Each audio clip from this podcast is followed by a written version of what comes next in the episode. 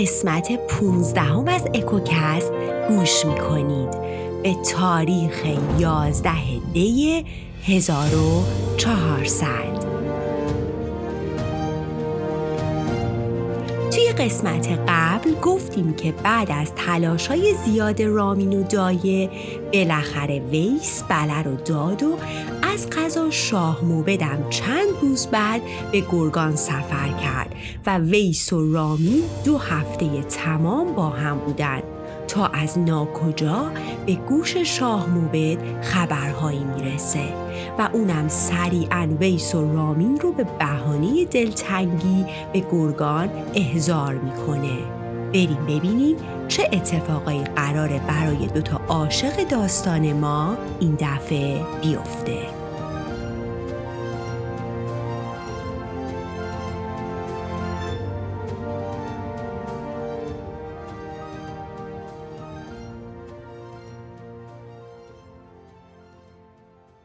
یادتونه که شاه موبد با خونواده ویس چه جنگی رو راه انداخت سر ویس و قارن پدر ویس این وسط کشته شد و تا مدت ها هم ویرو آواره بود. اما حالا بعد از گذشت زمان باز این دوتا خونواده به خاطر مسلحت و قدرت و منافعشون دوباره با هم دوست شده بودن و شاه موبد تمام مدتی که گرگان بود از ویرو و خونوادش دعوت می کرد به کاخش تا با هم به شکار برن و چوگان بازی کنن. رامین از وقتی که به دستور شاه به گرگان کوه اروند رفته بود تو شکار و بازی اونا رو همراهی می کرد و ویس هم به قصر پدری رفته بود به دستور شاه موبد. و تو این مدت ویس و رامین اصلا همدیگر رو ندیدن. روزی از روزا دایه که از طرف رامین اومده بود به سرایی که ویس توی اون اقامت داشت رفت و آروم در گوش ویس بهش گفت که امروز قرار رامین با اطرافیانش و بدون شاه موبد برای شکار به سوی دشت ارمن بره. پس اگه می‌خوای عشقت رامین رو ببینی خیلی موقعیت خوبیه. پش و وسایلتو جمع کن و برای دیدن آرام جانت به اون سمت ره سپار شو.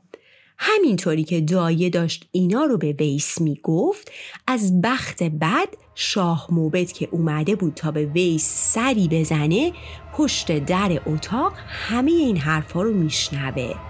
حالا دیگه شاه موبد مطمئن میشه که حرفایی که این مدت از گوشه و کنار شنیده بوده بی خود نبوده.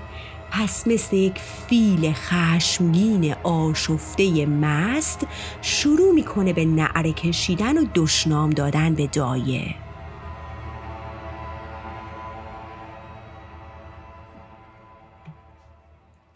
میگه وای بر شهرو که ویس رو داده تو بزرگ کنی. وای بر من و مادر من که تو برای رامین دایگری کردی. تو جز بدآموزی و بداندیشی چیزی برای این بچه ها نداشتی. بعد میفرسته تا برن و ویرو رو صدا کنن تا بیاد و این رسوایی رو ببینه. ویرو که اومد شاه موبد همچنان داشت فریاد می‌کشید و همه رو تهدید می‌کرد. می‌گفت دو چشم ویس با آتش بسوزم و از آن پس دایه را بردار دوزم. ز شهر خیش رامین را برانم دگر هرگز به نامش بر نخوانم اما ویس برخلاف انتظار شاه موبد و ویرو و دایه نه تنها چیزی رو انکار نکرد که با گستاخی و شجاعت تمام گفت بله حقیقت همینیه که شنیدین تلخه اما حقیقته. من تو رو که اصلا از اول دوست نداشتم. الان دیگه ویرو رو هم دوست ندارم. الان همه کس من رامینه. که رامینم گزین دو جهان است. تنم را جان و جانم را روان است. چراغ چشم و آرام دلم اوست. خداوند است و یار و دلبر و دوست. حتی برگشت گفت مرا رامین گرامی ترز شهروست مرا رامین گرامی ترز ویروست بگفتم راز پیشت آشکارا. تو خواهی خشم کن خواهی مدارا. آره خلاصه ویس شاخ شد و به شاه موبت گفت دیگه برام مهم نیست چی کار می‌کنی. می‌خوای بکش می‌خوای ببخش. من از عشقم دست نمی‌کشم. همه چشما از حدقه در اومده بود. متعجب مونده بودن که چیکار کنن حالا. ویرو از شاه موبد اجازه خواست تا تو خلوت با ویس حرف بزنه. توی خلوت ویروس سعی کرد ویس و از آخرت و جهنم و این حرفا بترسونه. ولی دید اثری نداره. گفت ما با شاه موبد یه بار در افتادیم. دیدی چه به روز خونواده و شهر و دیارمون اومد. پس دوباره شر دیگه ای را ننداز که کوتاه مدتیه که همه چی آروم شده. اما ویس گوشش به این حرفا بدهکار نبود. ویس جوابی داد که ویرودی دیگه چیزی نگه بهتره و اونجا رو ترک کرد. ویس گفت مرا رامین به مهر اندرچنان بست که نتوانم زبندش جاودان رست. اگر گویی یکی زین هر دو بگزین بهشت جاودان و روی رامین به جان من که رامین را گزینم که رویش را بهشت خیش بینم.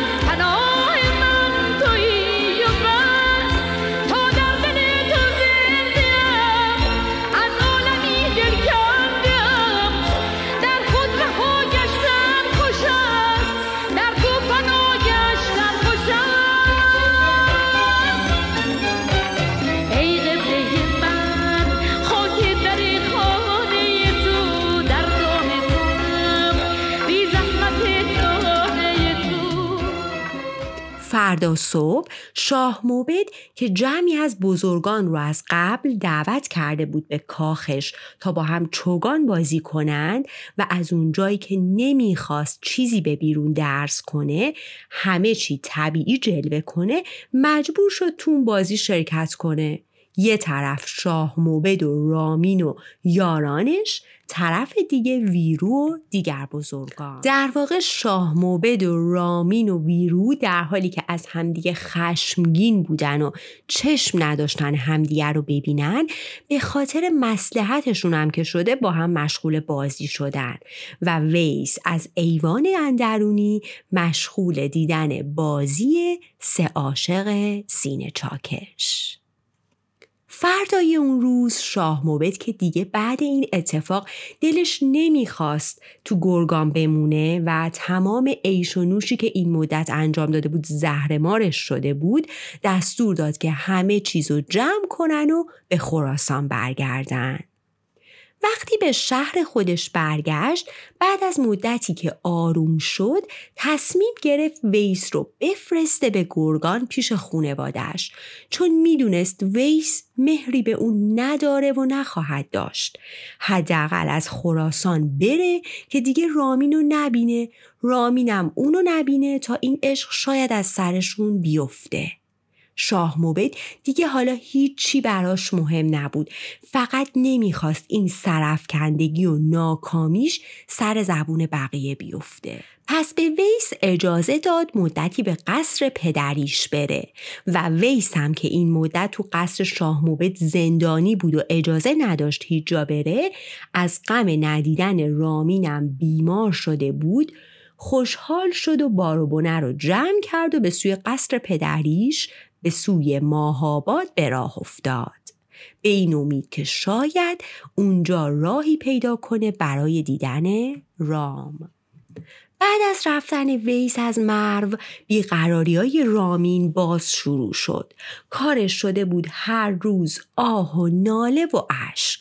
نه چیزی می‌خورد نه با کسی حرف می‌زد هر جا برم رو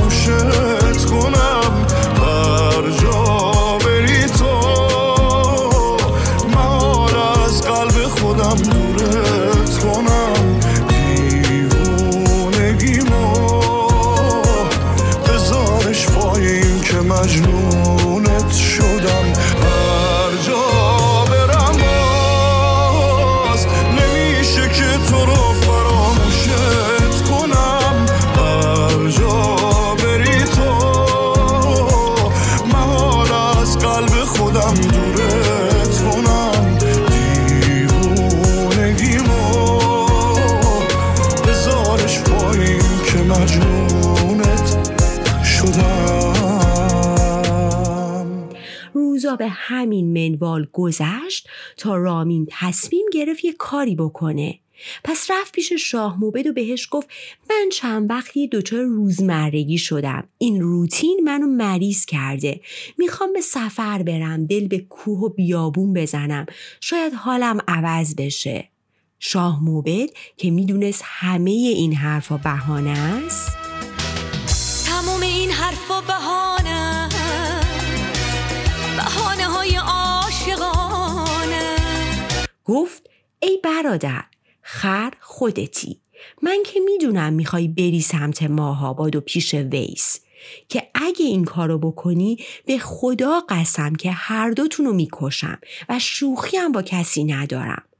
رامین شروع کرد به جون خودش و شاه موبد و زمین و زمان قسم خوردن که اصلا دیگه تو فکر ویس نیست و محال از صد کیلومتری ماهاباد رد بشه. پس با این پیمان مجوز خروج از مرو رو از برادر شاه گرفت و ولی همین که پاشو از دروازه مرو بیرون گذاشت همه عهد و پیمانی که بسته بود و فراموش کرد و بدون فکر به خطرها و داستانهایی که قرار بود پیش بیاد به سوی ماهاباد و ویس ماه پیکرش تاخت.